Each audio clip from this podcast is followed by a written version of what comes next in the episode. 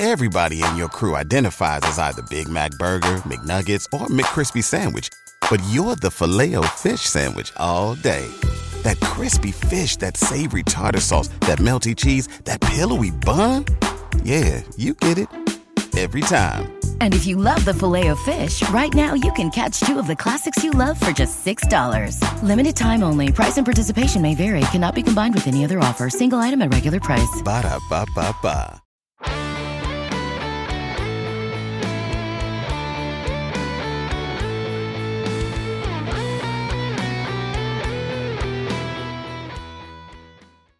Welcome to the Baseball America College Podcast. I'm Teddy Cahill. Today it is April 23rd. Joe Healy is joining me as always here, and we are going to today be exploring another one of our classic college baseball games that we are rewatching um, in this time of uh, uh, college baseball is spring. Joe has us going back into the archives and, and finding some great games to rewatch or in many cases watch for the first time for us. And then we uh, bring on a guest who was a participant in that game to talk about them to talk about the game and, and their team with us. Today we are watching the 1992 college world series championship game between pepperdine and cal state fullerton. And steve rodriguez who was an all-american infielder for the, the waves that year will join us Rodriguez is now, of course, the head coach at Baylor after a uh, long stint as the head coach at his alma mater. Uh, so we're looking forward to that. But before we get to it, Joe, uh, how are you? Uh, how are you doing on this uh, kind of cloudy and, and, a little dreary April afternoon? Yeah, it is. Looking out the windows now, it kind of is alternating between just kind of the bright white cloud cover and kind of darker, more ominous cloud cover.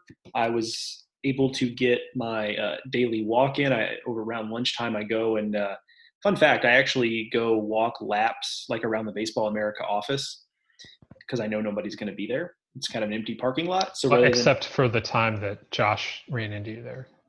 That did happen, yes. Joe uh, didn't even seen, know that I knew that, but I have. Did. That's true. You guys have been watching me a little closer than I realize. Um, yeah, so I guess if any college baseball fans are out there in the Triangle area and you want to accost me while I'm on my, actually don't do that. Just don't do that. Uh, to, we're doing the social distancing thing, but anyway, long story short, I got my walk in today. I was able to dodge the raindrops to get that in. I've been using that as a personal walking track, which is, has been kind of nice.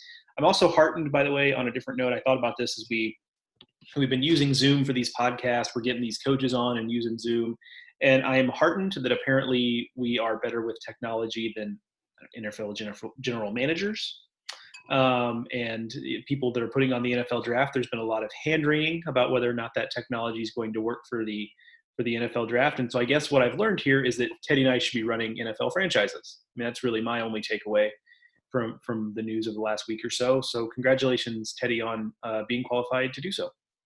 Yeah. So you know, we're recording this on Thursday and we won't release this episode until Friday.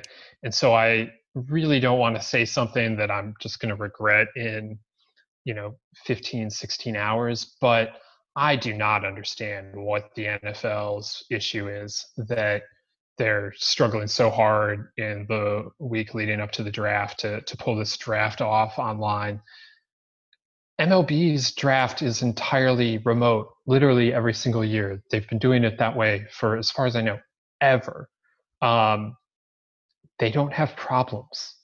I don't understand what is happening.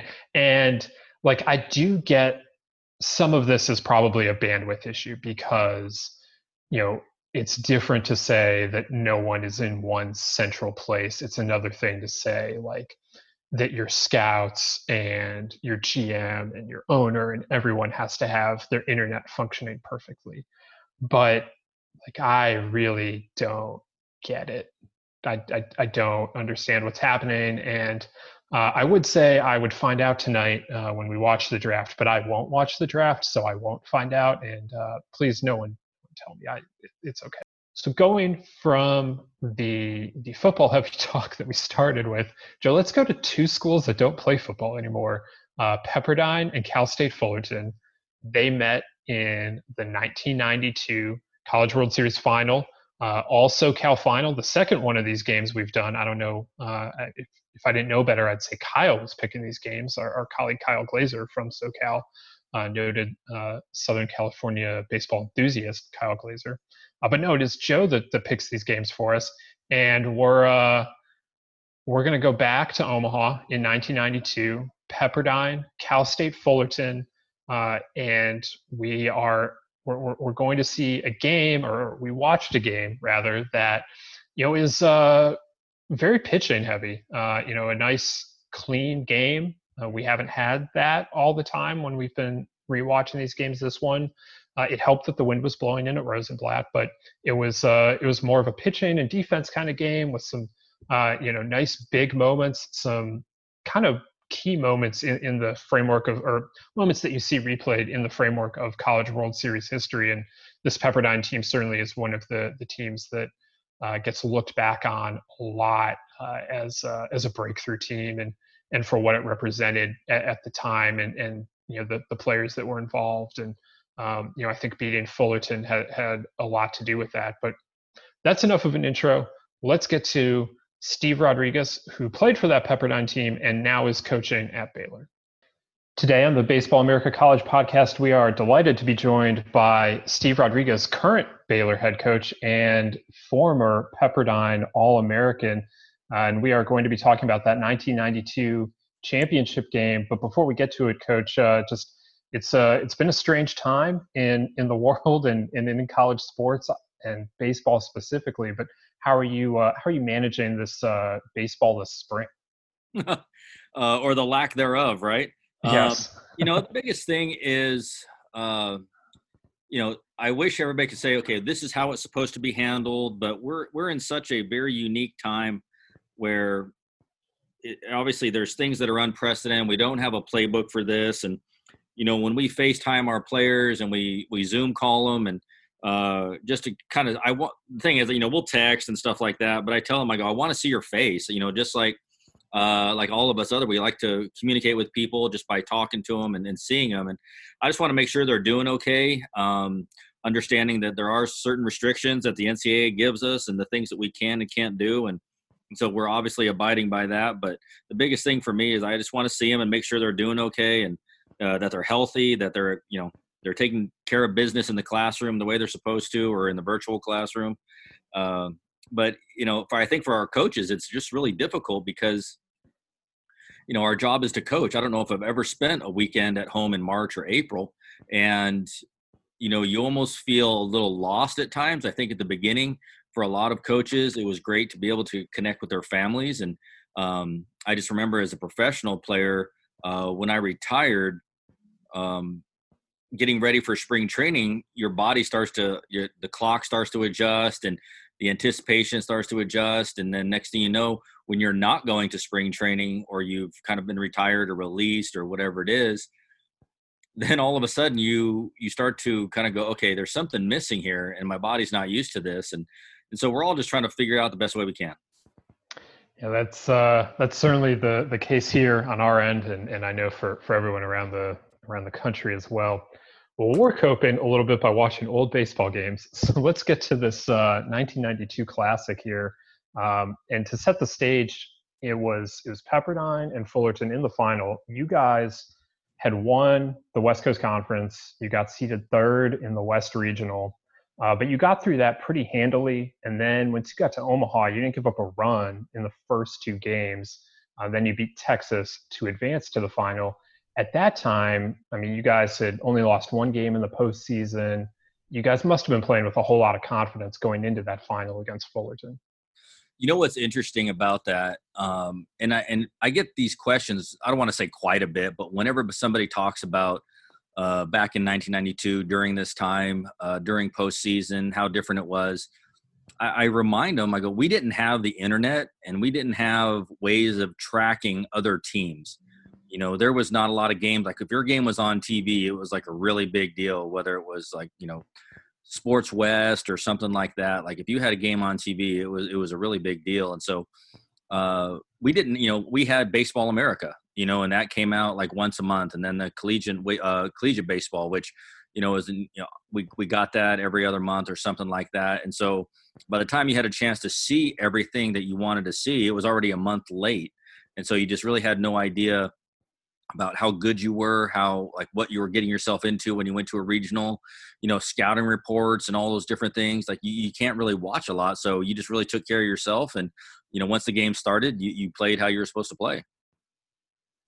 Give us a sense of of Fullerton's place at this time out, particularly in, within the, the frame of California, but just in general in college baseball. Augie at this point was a big name coach. He had recently returned from a few years he'd spent at, at Illinois.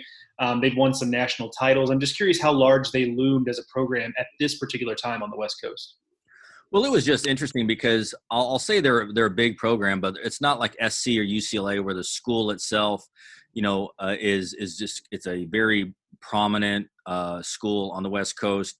Uh, but for like us and Fullerton, we were kind of smaller schools in regards to a lot of things, like no football programs and stuff like that. But having to having played them throughout the year, and then having to, to kind of match up with them in the national championship game was, was pretty fun just because we knew a lot of the players obviously from playing against them already but uh, it was just really fun to be able to to kind of keep that camaraderie and that banter going all the way to that national championship game so then you guys get started out there, and you guys got off to a really quick start. Fullerton had just played the night before in what the broadcast tells us less than optimal weather conditions. You were a little bit more rested to get that two nothing lead in the first inning. Just how important was that, and, and how much boost did that give you guys the rest of the way?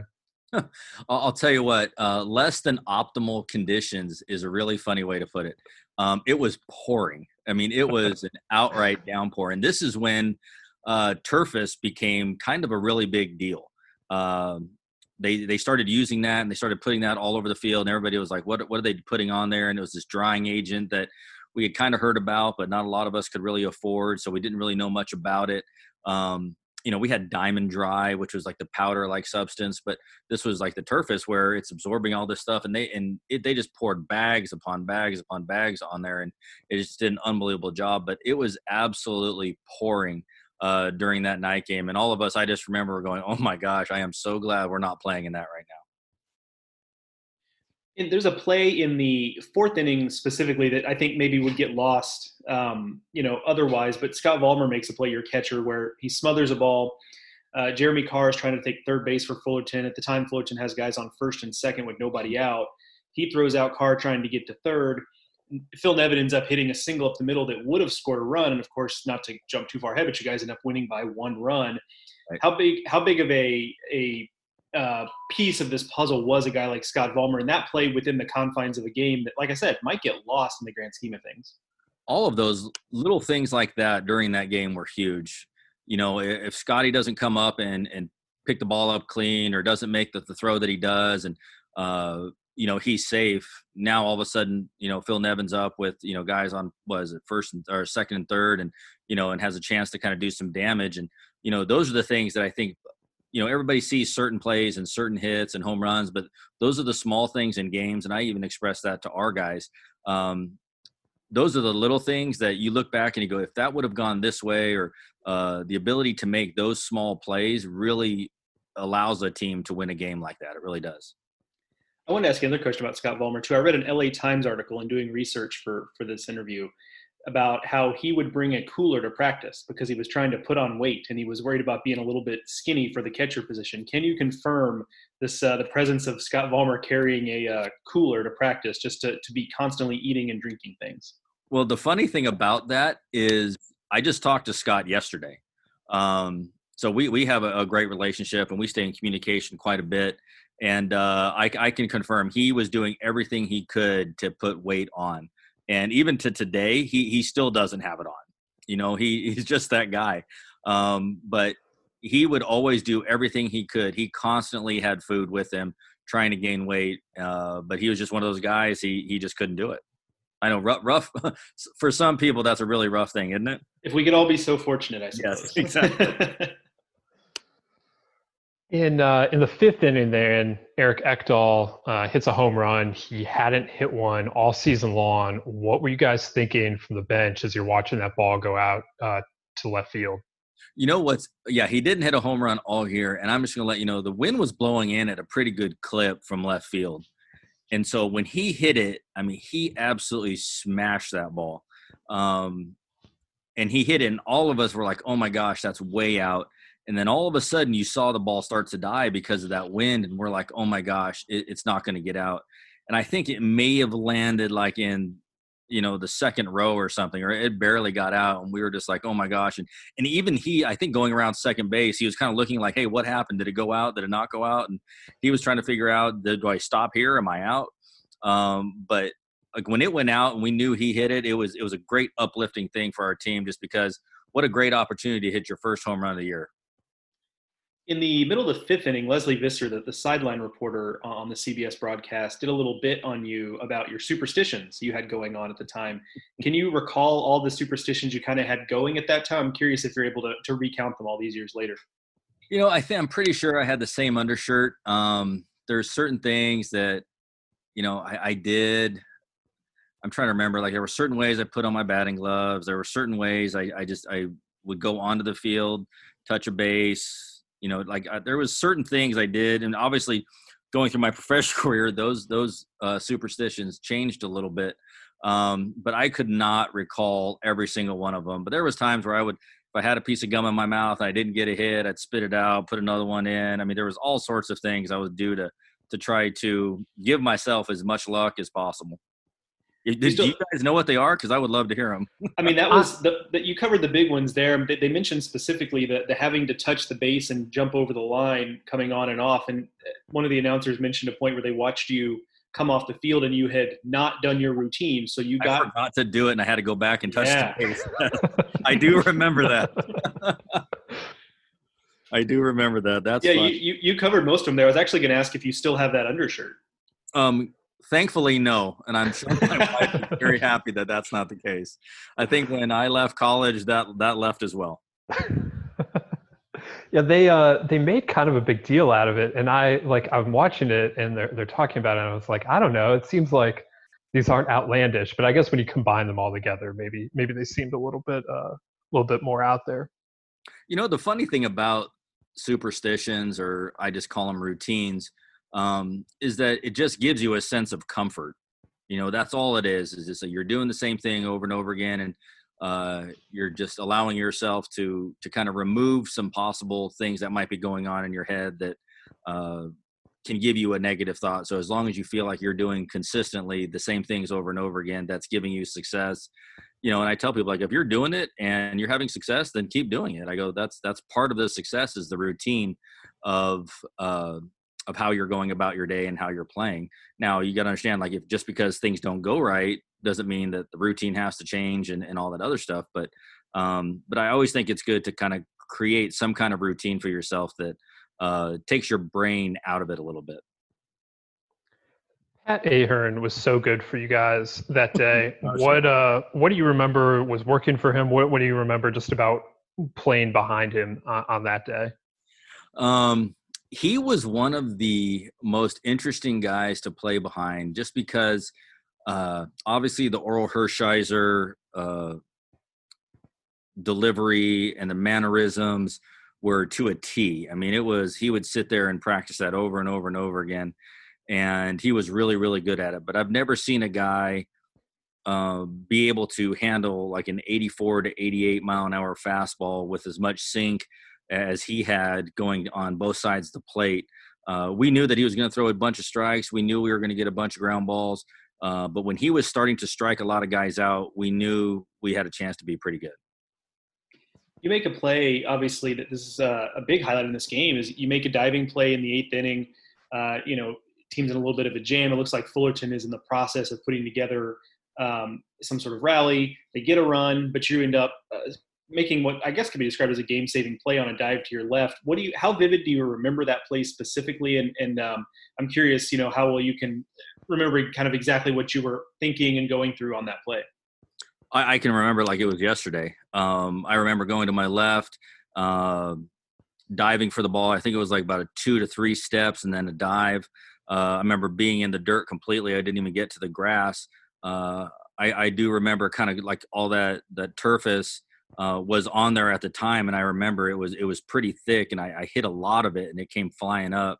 Uh, but I'll tell you what, it was one of the greatest things that I felt was when I turned to throw to first base.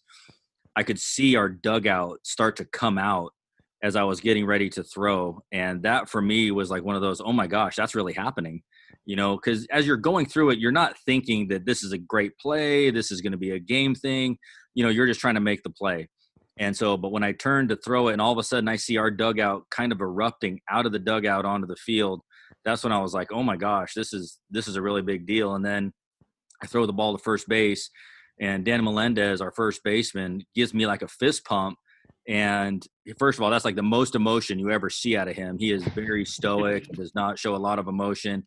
And when he did that, I was like, holy smokes, like we got a chance to win this thing right now. Of course, I imagine that moment was only eclipsed for you by squeezing the final out on a pop up in, in shallow right. Where does that rank for you just in terms of the memories you've made on a baseball field?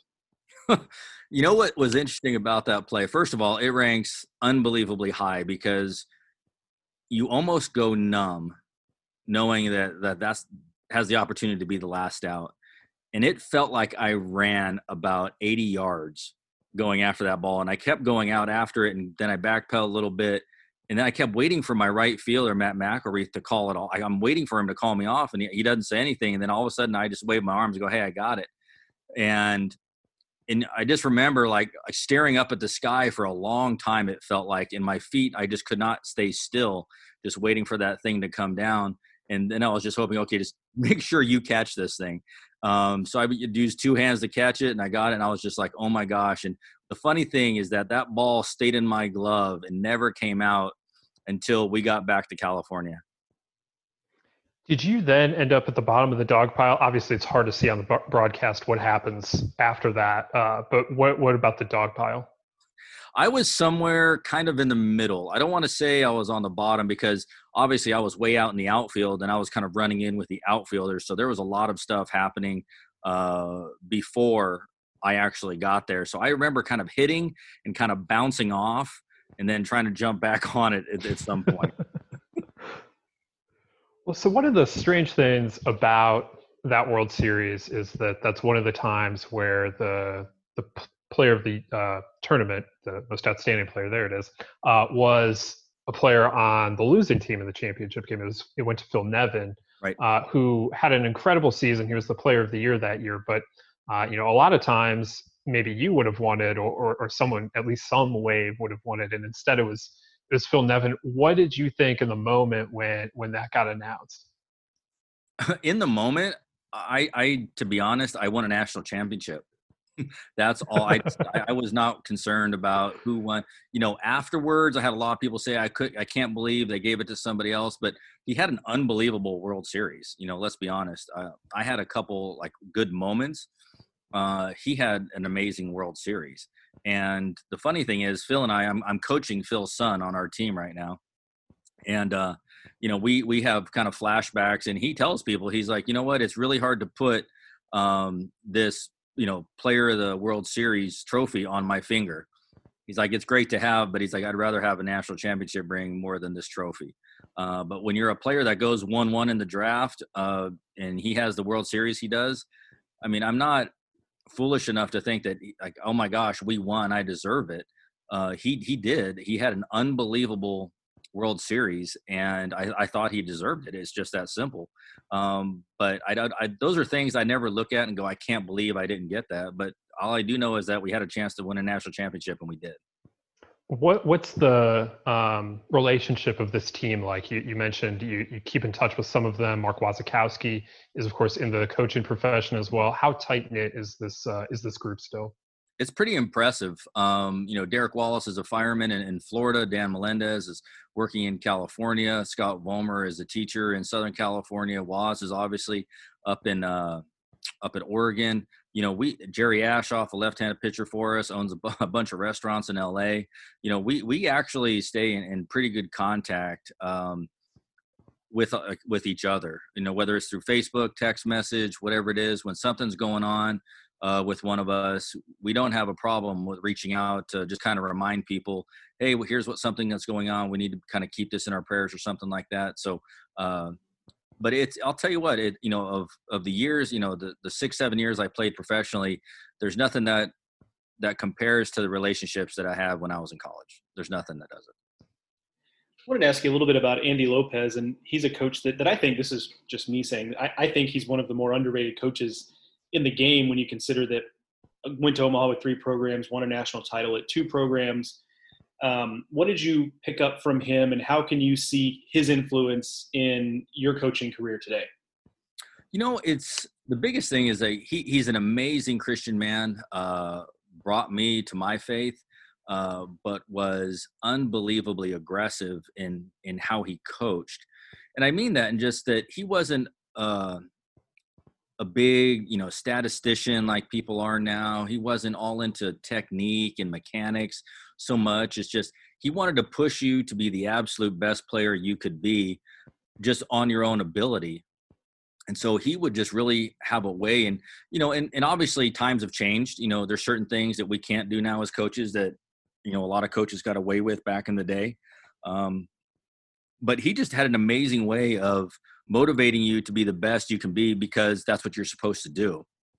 And he always made you feel like if you weren't doing that, then then you were kind of short sighting yourself and the team. And and I, I, really can't thank him enough for everything that he did for all of those guys. And I think just like every coach, some coach players are going to love him and some are not going to like him just because of you know they don't like how he talked or whatever it was. But but when you have somebody who wants you to be the absolute best you can be and is going to push you to do that um, you know he might say some things that might be i don't want to say hurtful but motivating um, that's all that's all you're asking for from people is they want you to be the best you can be um, when you have your leaders and and he did just that.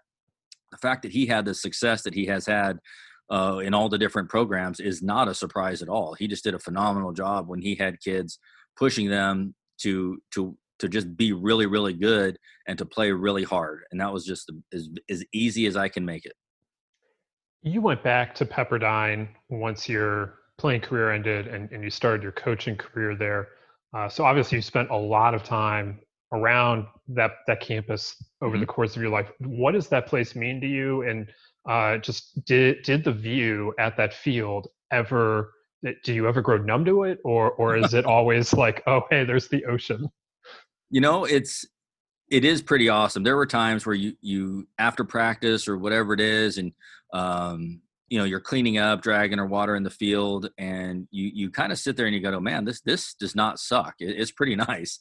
And you're overlooking the ocean and just really uh, taking it in the fact that it's you know anywhere from 60 to 70 degrees year round and you know you you know, I met my wife there. I mean, we had an opportunity to coach there for a long time, and um, it is it's a special place for us um, in regards to like where we met and stuff like that. In regards to our family, um, you know, we had a lot of success there on the baseball field, uh, but the view it, it, just doesn't get old. And I remember when we went out to the regional last year at UCLA here with Baylor.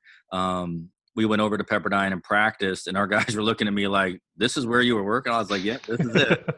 and uh, they're like, "Wow, what in the world were you thinking?" And I was just like, "Well, you got to understand, we're we're we're at a pretty good spot where we are too." And they're like, "No, absolutely, but coach, this is pretty nice." I was like, "Yeah, it is. I got it." So, but it was fun just to be able to take them back and kind of see kind of my old stomping grounds. It was fun to be able to do that with them. So I was looking through your bio on, on the Baylor website today, and I found a little nugget towards the bottom that I wanted to ask you about, and that's that you won a baseball coaches cooking competition in 2010 and 2011 at the ESPN Zone in Anaheim. I would love to know what you cooked for that competition and what this was all about. Okay, so if you want to, there's that actually happened for three straight years. Okay, and I am a big believer that I won the first year um, but I did not get. So if you want to talk about trophies that I'm actually upset that I didn't win, that is the one. Um, but uh, they at the ESPN zone um, at Disneyland, they had this thing where um, there was a you know all the Southern California coaches would go there and uh, we would they it, some it was just different. You had to mimic what the chef made one time, and then you had to create your own pasta. Um, so that was one that was the one i actually did not win uh, but then there was another one where um, it was kind of like hey you have to make up your own sliders. And so they uh, they give you all the ingredients and you have to kind of make it up as you go. And and so there was a, a couple different things but i, I made a, a, a, pasta dish that was actually really impressive. And then um, i made some some sliders that that were actually really really good. And uh, the funny thing about it is when i played professionally i taught myself a couple different things during the off season. I never wanted to sit and just do nothing because there's only so many swings you can take. There's only so many ground balls. There's only so much you can work out. And so I wanted to just be productive with my time. And so one off season, I taught myself how to cook. So I watched a bunch of cooking shows and I just learned a bunch of different things. And I taught myself how to make a pasta, taught myself how to make some meat and some, uh, some gumbo and, and some other things. And trust me, I made some really, really bad dishes where we were calling pizza uh, to be delivered often my wife was like, "Oh, I cannot eat this," but um, but I, I, tell our guys, I said, you need to learn how to cook because it's something that you'll always be able to use. Um, it's something that you can always be creative with, and uh, it's always something that can you can really pass some time with it. And so I did that one one off season. I literally just every meal I wanted to learn how to cook and create something different and different flavors. And you know what did I like? What I you know what was really difficult and all these different things. And you know one year I became a personal trainer. One year I got into yoga. You know one year I, I really got into running and diets. And so there was all sorts of different things that I would kind of get into uh, for those five months in the off season while I was while I was getting ready for pro ball. I love that, and the uh, the cooking skills are probably coming in very handy in in our current situation. very handy. And what's funny, if you guys, I'm uh, my wife actually said this and one of my players because I usually make gumbo for our players like every year. I bring them all over to the house and I spend all day just making, you know, probably eight pots of gumbo for them all to come and enjoy. Um, and so she said what you should do is like send out all that like all the ingredients that uh, all the players need and send it to them and then just do like an instagram live and just go ahead and record it and have everybody like kind of follow through and see what it does and see what it looks like and and i was like wow that's actually pretty interesting because i've had some players literally ask me hey coach can you send me all the ingredients for your gumbo recipe and then you know can you call me and walk me through it? And i'm like absolutely. You know and so those are just kind of fun things that i get to do with these guys that you know typically i probably wouldn't be able to do in other circumstances. Cooking with uh, with coach rod is uh, that's a that's an outstanding instagram segment. In the climate we're in we're just trying to we're just trying to figure some things out right? Absolutely well, Coach, we really appreciate you taking the time to uh, to join us here on on the Baseball America College podcast and to take this uh, this trip back down memory lane uh, with the the '92 national championship game. No, I really appreciate you guys doing it. It's a it's a great honor uh, being able to win a national championship, but then be able to come back, you know, 28 years later and and kind of revisit it and be able to talk about it and kind of bring back some of those emotions and that excitement and uh, the memories that that we had at that time was really really special. And um, I know with college baseball being put on hold for a little bit, it makes it difficult for you guys. But I just want to thank you for uh, allowing this opportunity to happen and being creative enough to to allow me to be a part of it. All credit goes to Joe. He is uh, he he was the creative uh, or he was the creator of of this uh, this series, and I'm enjoying it. I know Joe's enjoying it, and and uh, hopefully all of our listeners and, and all of our guests are enjoying it as all as well. So we really uh, we really appreciate it, and and uh, you know we have fun watching these games. I'm sure that's got to be awesome. Thank you again to Steve Rodriguez for joining us here on the Baseball America College podcast. So Joe, we had uh, a thrilling game and you know coach rodriguez helped walk us through that uh, what kind of were, were your impressions of, of, the way that of the game when you were watching and, and then of uh, of what what uh, steve was able to to bring further light to? Yeah it kind of as i was watching this game it it kind of felt like what you assume west coast baseball is all about. It was well pitched but it was well pitched in a specific way and I mentioned this in our notes. We have a little notes document we create with questions for our guests and all that. And one of the little notes I made for a question was that, you know, Pat Ahearne, the starter for Pepperdine, throws a really good game, but he wasn't really striking folks out. Uh, you know, he wasn't throwing hard. He wasn't you know, wasn't flashing big time stuff in any way, but his numbers were really good that year, and he continued it with his performance there. And you know, it was on on the Fullerton side. I mean, they get they just get one inning out of their out of their starter Nolte, and you know they go to the bullpen right after that, and their guys did a really good job, kind of in the same way. So it it wasn't the type of pitching performance where you're going to come away just blown away by what you saw, but it was, you know, it got the job done. And it reminded me a lot of kind of what we saw with Ted Silva when we talked about uh, his performance for 95 Fullerton in our first episode in this series, where you know, and his was a little different in that he got hit around early in that game, but his successful innings were kind of similar to what we saw from Ahearne, where it was um, a lot of ground balls. And, you know, Coach Rod mentioned Ahearne throwing a lot of strikes. And actually, in this game, at one point they show a graphic and he threw 95 pitches, 50 strikes, 45 balls. But I don't remember, and I'm not looking at a stat line here, but I don't remember him walking a lot of guys, if any. You know, so he was clearly just doing a good job of working the ball in and out and up and down and, and enticing Fullerton to to into weak contact. And I would really have to go through another watch and, and examine to, to, to really think about well is is Fullerton a little over aggressive here? Are they pressing a little bit? I didn't get that sense during the game, but certainly you could see that given that uh, given the way Ahearne was was performing. And the thing that I came away with when Coach Rod was talking, and, and he alluded to it a little bit, but you just got the feeling in, in watching this game and hearing the way this team is talked about that it that it is a special group. I mean, it, for, from a big picture perspective, I think it's special because it's an underdog national champion. Now, Pepperdine is an underdog national champion in 92 in the same way that Coastal was in 16, in that it's a program from outside of the traditional power structure, but at the same time, a program that's really successful. But still an underdog national champion. And so I think that's part of it. But it's also just that this was a really special group. I mean, this is a talented group, even for Pepperdine at the time. Had a lot of guys drafted, a lot of guys that were pro prospects, a lot of guys that weren't sure. Um, but you, you get the feeling it's it's a close knit group. It's it's a group that's still involved in baseball. I mean, to have two sitting head coaches on the same team is is pretty special. I'm sure there are plenty of other examples, but this one really stands out, and I think that's part of the reason why this team continues to live on in, in college baseball lore for sure. So um, I enjoyed watching it from for getting to see guys like Coach Rod and, and Coach Waz, um, just to kind of uh, compare that to the, the, the, the, guys that I know now in, in coaching.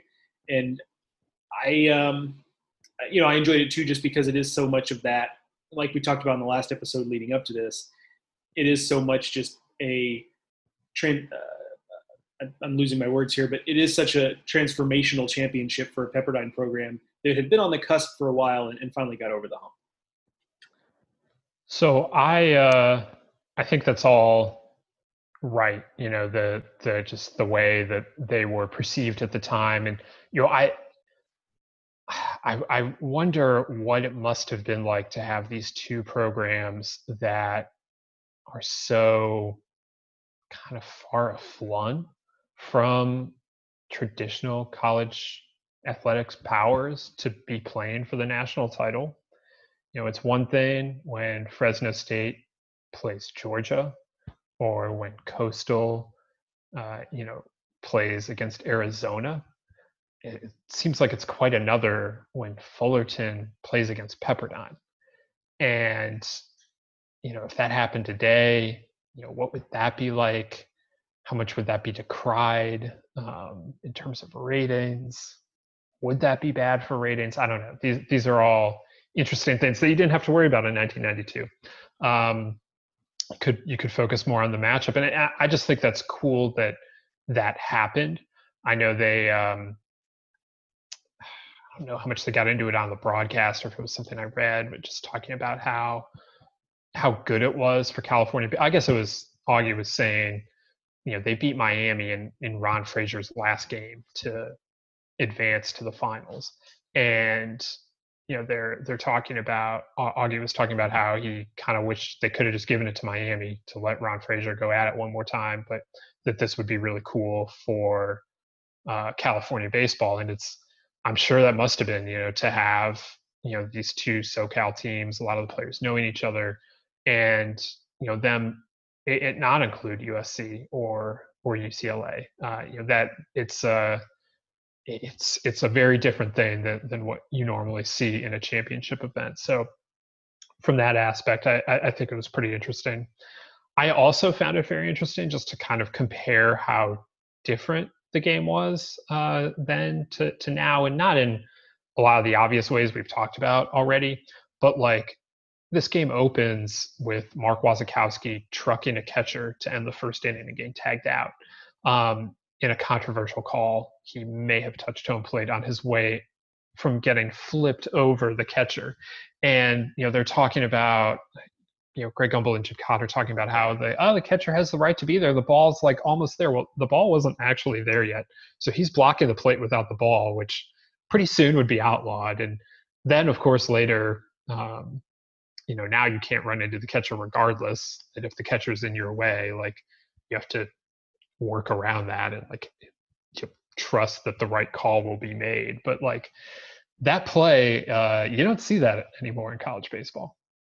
Yeah, not at all. I actually had the same had the same thought there that that was a way, and we, we've talked about a lot of ways in which the game is is different, especially at the college level now versus then, and that's one way we we hadn't touched on. It's this World Series actually. I hadn't realized this at the time, I think, but um, since then I've learned that this particular World Series was transitional in a different way because I believe the '92 College World Series is the last one we have that does not include an SEC team. That is uh, what Wikipedia told me. Okay, so yeah, I mean, so in that way, I mean, if, if you really want to talk like macro topics and how this this College World Series series in this period of time more generally is kind of the end of an era and ushers in a new era, and, and I think largely we have LSU to thank for that, you know, because this was really LSU under Skip Bertman really getting rolling and getting going um, for for winning national titles in the way that they were. So that I think ushers in a new era as much as, as anything else. But but certainly you can see kind of the, the winds of college baseball shifting a little bit there uh, with the SEC becoming what they are. And, and you and I had this conversation before. You, you talked about it's you know these are two schools that uh, Fullerton I believe had either just cut football or would soon thereafter cut football, and Pepperdine didn't have it at all at that point. And so that's unique. And, and you and I have had this conversation. Actually, we've, we've kind of expanded it talk about a program like Rice that just kind of rose up out of from the ashes, essentially. If that kind of thing is even possible now, and we don't, that's a topic for another day. And, and you and I have talked about a million different ideas around that topic. But um, I think that's another way. Uh, this is another example of a thing that maybe couldn't happen in today's college baseball in the same way. These two programs that just are in the grand scheme of things, in the in the big athletics, college athletics scheme of things, smaller programs, smaller schools, and Coach Rod talked about that in, in the in the interview. You, you just wonder if this kind of thing, whatever the 2020 2021 version of this is, if that's even really something that's possible today in college baseball, and I don't know. Yeah, I mean it's uh, it's hard to imagine that that's for sure. It's hard to imagine you know, I mean, we see Big West teams get to Omaha. We haven't seen them win a whole lot of games recently. Um, so it's not hard to imagine Fullerton getting back to this stage or a UCSB or or Long Beach. Um, couldn't tell you the last time a West Coast Conference school made it. Uh, it's it's been a long time. It's not to say it couldn't happen, but to see those two things happening together, uh, you know, and it, it, doesn't mean that it has to be uh, you know West Coast Conference in a Big West school. You know, if you got uh, a, you know a Big East school without football, but I mean even the Big East is different because you know these are big brands in the Big East. That's a that's a major conference in, in a lot of respects in in in basketball at least. Um, you know, maybe not so in, in, in baseball, but yeah, I mean, to to get that kind of thing happening, it, it's it's hard to imagine. And I mean, it's not like it was happening all the time back then either. But obviously it did happen. And, and, you know, you had Phil Nevin, the best player in the country, playing for Fullerton. Uh, Steve Rodriguez was a first round pick himself playing for Pepperdine. And uh, there were other very talented players on the field that day. And you just generally don't see that kind of talent distribution uh, away from the major uh, power structure in, in, 2020. So that is uh, that is definitely something to think about. Another thing that we've left behind is that Kevin Costner sent a fax to Fullerton the night before the the, the championship game to uh, to to will them on or to congratulate them for uh, making it that far, whatever the facts was. But uh, you know, I apologize for for not writing down what he said. I was a little stunned by a that he sent a fax, and then b that Fullerton is wearing a patch with Kevin Costner's initials on it in this season. I they did not explain that well enough. Yeah, I guess I hadn't noticed the patch. Maybe I noticed it and didn't didn't make the connection there. But uh, yeah, maybe he had made a donation of some sort. I mean, maybe that's what they. He, I don't know, but I'd kind of forgotten that Kevin Costner is a Fullerton baseball super fan. I had known that at, at some points because he he would. I, and I remember this. I guess this would have been maybe like the George Horton days at Fullerton. Maybe it was Dave's years at Fullerton, but but I do remember seeing him at, at like super regional games at Fullerton. Um, they would the ESPN cameras would cut, and there's Kevin Costner at the Fullerton baseball game. So he he is uh, very much a, a fan. maybe it started when Augie was there because you know, Augie's a kind of a magnetic personality that it kind of brings people in. And so that probably is where it started a little bit. But then, you know, once he was in, he was in. And so um, he, he was definitely, it wasn't just a one time deal for Kevin Costner. He's a guy who's been around that program quite a bit and has, has stuck with it. So um, he, he, he supported the program in years in which they were not wearing a patch with his initials on it. yeah, the uh, the full story of that is one that's escaping me right now a little bit, um, but I know it's in Augie's book uh, which means it's out there in, in other formats. Uh, so if you if you're curious, you can do a little googling and, and, and figure that out. It's um, he went there obviously, and at some point he met Augie, and a friendship was formed. And um, Kevin Costner loves baseball, of course, so it, it all came about pretty organically and naturally. But um, it was uh, that was that was an interesting uh, part of the telecast. I also you know, we, we hear a lot of times fans complaining that a uh, a broadcast is slanted one way or another. But like I I watched a lot of this thinking like, are they going to talk about Pepperdine ever? Like, when is Andy Lopez's like uh pre like little video hit going to come up? Like we've had like three from Augie, and you know for all I know Andy Lopez didn't want to do it, but uh, it, it was interesting just how much how famous Fullerton was at the time, how famous Augie was at the time, and how you know Pepperdine is like very much in an underdog and um, you know status, and, and you know it's it was deserved. You know they were they were just a three seed in the West Regional, I guess, and um, you know they certainly didn't have the national titles that that Fullerton did, and uh, you know, it, it was it was interesting that that you know even in '92, you know that's multiple Fullerton national titles ago, they had, um, you know, they still were already, you know, this this big powerhouse, at least in relative to Pepperdine.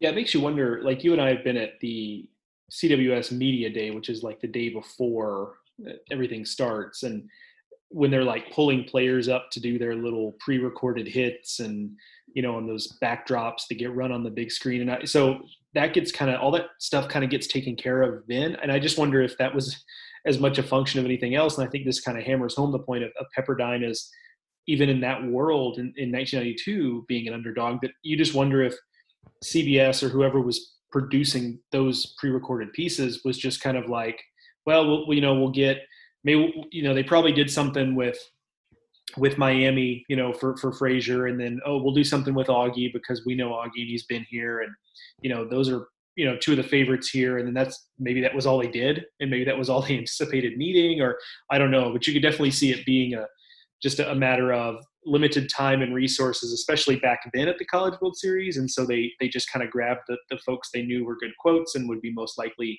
go deep in the tournament, and, and that's how that ends up being the case. But but obviously we'll we'll, we'll never know. Yeah, I mean, I I wonder if they even did as much stuff like that back then, or if it was just yeah, a function not. of like uh, you know Pepperdine played the early game the day before, and you know then like Andy Lopez got busy doing other stuff. You know, who knows? But it was it was interesting just to see how much there was about the Fullerton stuff and how little there was coming out from from the other end. And um, yeah, it, it, it was it was distinct at least in, in, in, my eyes. It's interesting too remember how um, it may have been when we were talking about the 95 game but uh, you know we kind of had that that brief discussion about was the cws champion national title game a bigger deal back in the cbs days? And we kind of landed on well like yes and no and here's why. But this so this is 92 so a few years before that and it was kind of jarring to me that you know steve rodriguez catches the pop-up pepperdine celebrates commercial they come back they interview andy lopez steve rodriguez and eric ekdahl after the game holding you know uh, the championship t-shirts. And then they go to commercial and i kind of expected them to come back to do like you know just one more. I didn't expect like a 30 minute post game show but i expected them to come back for one more like a couple of sweeping crowd shots a shot of the dog pile like maybe some analysis from the booth by Jim Kaat and, and gumbel.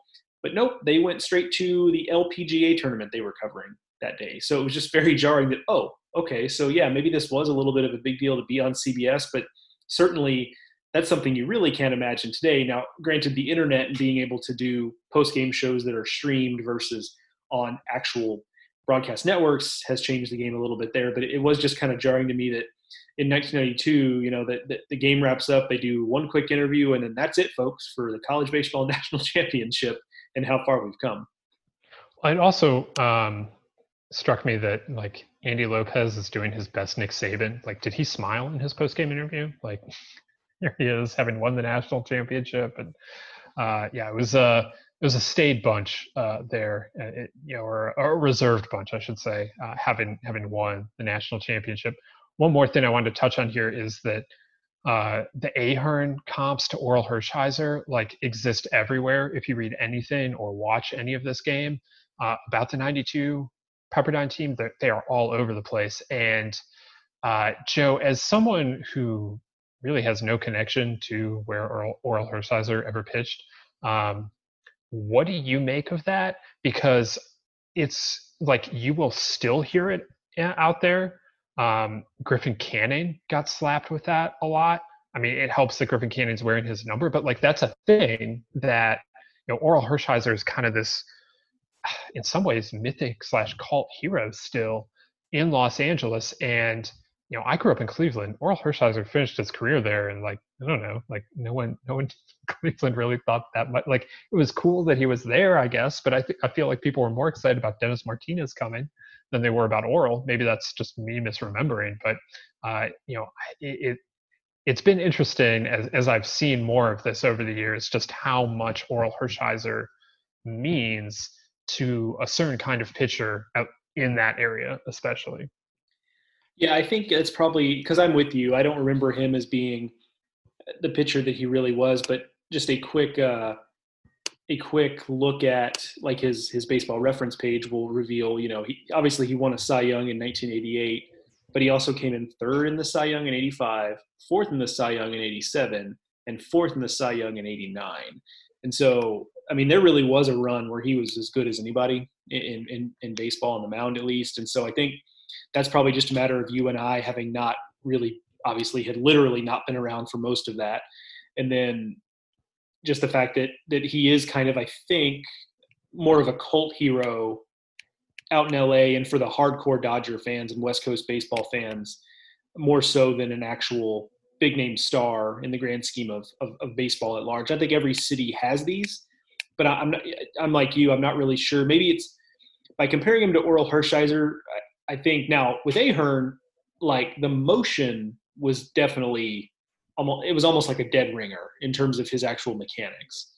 But I think more largely the comps to Orel Hershiser are maybe just for a specific type of pitcher that yeah the bulldog is definitely right bulldog location over velocity like it, that that's a big part of it for sure. Right and and maybe even to some degree just the the, the way that the, the pitcher carries himself i think can, can play into that. So I, I almost think i don't know if this makes any sense but pitchers that don't fit that fit a very narrow group of characteristics that don't obviously fit in some other box end up getting the Orel Hershiser comp and maybe it's just really convenient out in la to do that so i don't know i think it's a really good question it's a good observation i hadn't really thought much of it although i did notice how often it was uh, mentioned that he was an Orel Hershiser lookalike because I, I tutored a Google search for Pat Ahearne and it was everywhere. So, uh, you know, that, I think that's a really interesting observation. I hadn't given it much of a second thought, to be honest.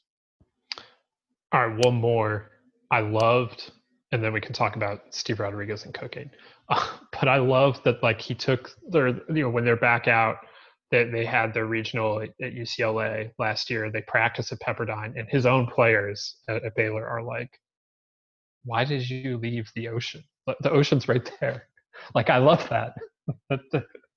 yeah, that, that, that that's just how good Malibu is. It is, and I can I can tell you firsthand now, having been there uh, a little more than a month ago now. It was uh, pretty incredible, honestly. I mean, the drive the drive up there from LA is is great, um, and so there's there's a lot going for it. And I think, I mean, let's let's be honest. When I think to a to a neutral observer who kind of casually follows college baseball, and you know Pepperdine, and, and thanks in large part to this '92 national championship, by the way you know Pepperdine as a name in college baseball, and Baylor is also a name in college baseball. Like let's let you know, let's be clear about that. But you know, so I, I think it's easy to look at what Pepperdine has done and what Baylor has done, and Baylor hasn't won a national title, so I guess Pepperdine has that over them. And then you see Malibu, and you see Waco, Texas, which um, is not Malibu. I mean, I'm a Texan, so I you know I'm, I'm, I'm inclined to to give the benefit of the doubt to places in Texas, but Waco is not Malibu, and so I think there were a lot of people when he when he moved to Baylor that kind of had a similar thought process. Like, really, you're gonna you're gonna give up what you've got out there on the West Coast and and and come to and come to Waco.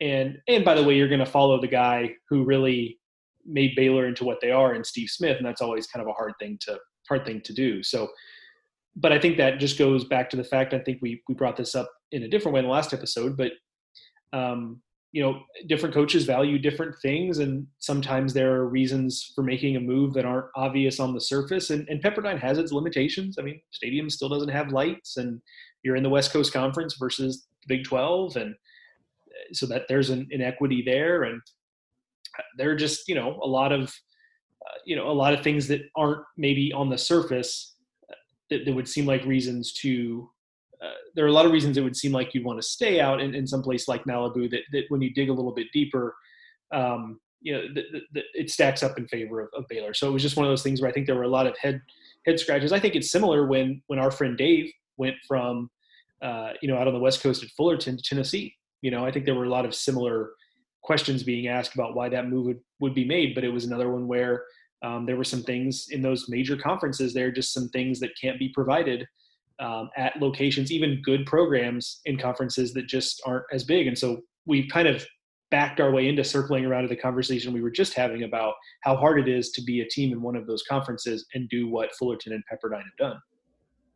Absolutely. Um, I certainly was among those that were looking at the Pepperdine to Baylor move and trying to like see if there were connections that could be drawn. But it has uh, it has worked out very well for for Coach Rodriguez and for the Bears. Um, I do want to touch on the cooking element of of this whole thing. Uh, I love the idea that he is most upset about not winning, or that that he is very upset about not winning the the first cook off uh, at the ESPN zone. Pour one out for the ESPN zone. I'm sure that doesn't exist anymore. Um, and then that he is like willing to walk his players through making his signature gumbo. I mean, I, I love all of all parts of that. Yeah, I was really, you know, you never know what you're going to get when you ask a question like that. I was really uh, pleased by his response. It was, eh, you know, he he had a he had a great answer prepared. Um, so, uh, yeah, I, I think it's he made a larger point there that I think is good, which is cooking as a skill, and I think that's something that you know he learned when he's off in pro ball. But I think coaches talk a lot about getting their players prepared for for pro baseball in a lot of ways. They talk about the not just the on field stuff, but off field stuff like uh, managing money and and things like that but I think cooking is one thing that might get overlooked in a lot of cases. So I think it's actually really great that he kind of impresses that upon his players that, you know, you're going to have time on your hands in pro ball or just in life. I mean, you get into your first job and you're on your own really for the first time and you've got your own money to spend and how do you spend it and how do you, you know, kind of feed yourself. And that, that's something they don't really teach you uh, typically. And so I, I think that's actually really smart by coach Rod to, to make that part of, you know, what he's trying to teach his players. And, um, I, I, can also see that you know in pro baseball his point about you don't just want to spend time sitting around and so he took it upon himself to pick up some hobbies along the way and i can imagine i'm kind of a fidgety person by nature i think had i been in his shoes, I probably would have been doing something similar. All right, so that was the 1992 College World Series championship game. That was our interview with Steve Rodriguez. We covered a lot of ground from his playing days at Pepperdine to his cooking days, also at Pepperdine, and everything in between. So we really want to thank uh, Coach Rodriguez for for coming on the podcast. Uh, Joe, it is uh, it is time for us to select a game for next week's podcast. So why don't you tell the listeners what we're what we're going to be watching if they want to uh, watch the game before next Friday's podcast? Yeah, we're going to go all the way back to 2011. Uh, excited to watch a game from this era because this is an era we haven't really touched on yet. We've we've done some very recent games, I guess specifically the uh, Oxford regional game between Tennessee Tech and Ole Miss, and and we've primarily done older games. And so this will be kind of nice to this will be kind of nice to go to an era of game that we haven't really done, which is almost smack right in the in the middle of that. Um, we are going to be doing the 2011 College World Series game between South Carolina and Virginia. This was the second of the two games they played in that College World Series. Uh, this one goes into extras, so uh, buckle up and get comfortable. It is a lengthy one, uh, but it's the uh, this is obviously uh, in the midst of South Carolina's incredible run uh, through the postseason, led by you know Michael Roth and, and Matt Price in the back of the bullpen. Jackie Bradley Jr. was a part of those teams. just a really a fun time in South Carolina baseball history, a really successful time, obviously, in South Carolina baseball history. So I'm looking forward to going back and kind of revisiting those teams that I was uh, very much aware of. I was following along. So these are this is a game I I, I have seen for sure. Um, I have not rewatched though, so it'll be a fun rewatch for me uh, of a game. Believe it or not, almost almost 10 years ago. This is another game, by the way. The recording is kind of wonky, so just bear with it. Um, again, watchable just like the 92 game. But uh, looking forward to it. I think these are um, this era of college baseball was was an interesting one because they had just they just changed the to the BBCOR bats. Everyone was kind of getting used to that, and it was it was interesting that South Carolina was just able to roll with that, and they just kept on winning, and that dynasty continued, which a lot of other programs would not have been able to do that. It just shows you how they were really built to win uh, under any circumstances. So uh, South Carolina fans will enjoy this rewatch. I think just general college baseball fans will as well, just realizing how great that run of South Carolina baseball was. Absolutely, I'm uh, I'm looking forward to it. This actually uh, is the year that I was an intern at Baseball America, so uh, you know, fun little personal aside there. And yeah, it's uh it's an exciting game from what I remember. I uh, I, I, don't remember the the entirety of it. Full disclosure, Joe and I just looked at the box score and we both were like, wait, why did that happen? Uh, so we're gonna, we, we, clearly need the refresher and uh, we're, we're looking forward to getting it. So yeah, check that out. Uh, you can watch it on YouTube. And like Joe said, it is linked over at baseballamerica.com. You just have to find his 10 great game, 10 great college baseball games you can watch on YouTube, part two, and it is within that piece. So we will be back here on the Baseball America College podcast talking about that next week. Uh, we will have a guest. Uh, we do not yet have the guest lined up, so once once we do that, we will uh, we will let you know who it is. Uh, we, we, believe again we know who it is, but it's not it's not fully deal is not fully fully iced. So we're uh, we'll let you know when we know. We also will be back here on the Baseball America College podcast on Tuesday. We are going to do our News Year show. Again, we are going two times a week throughout the spring. Uh, first episode of the week drops on Tuesdays. It's the News Year show. Second episode of the week drops on Friday. It's our, it's this, it's us rewatching a game, uh, following along in that series. So we'll be back here on Tuesday with our, our News Year show. If you want to uh, tune in and uh, catch up on all of the goings on around college baseball. We will uh, will be here uh, in your podcast feed then. Until then, you can check out plenty of stuff over at baseballamerica.com. We'll have a new top 25 on Monday uh, as we continue to rank 25 things uh, throughout the, the course of, of the over the course of the next several months. We are committed to doing that until we have a chance to rank 25 teams again next preseason. We're very much looking forward to that, but we're also enjoying these, uh, you know, diving back into to the history books a little bit or whatever it is.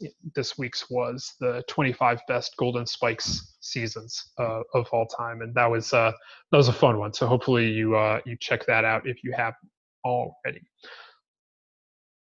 So we have plenty of content over there uh, on the website to to keep you guys busy. Hopefully, in uh, in this baseball spring, we are we're doing our best, and we appreciate everyone who is uh, who is clicking uh, on the links and, and reading and, and listening and, and, subscribing to the podcast and, and doing all of those good things. You can follow us on Twitter. I am at Ted Cahill. Joe is at Joe Healy BA. We will be back here, like I mentioned, next week on the Baseball America podcast. Until then, I want to thank you guys for listening. Thanks again to Steve Rodriguez for joining us here today. Thanks to Joe. I've been Teddy Cahill. We'll talk to you next week.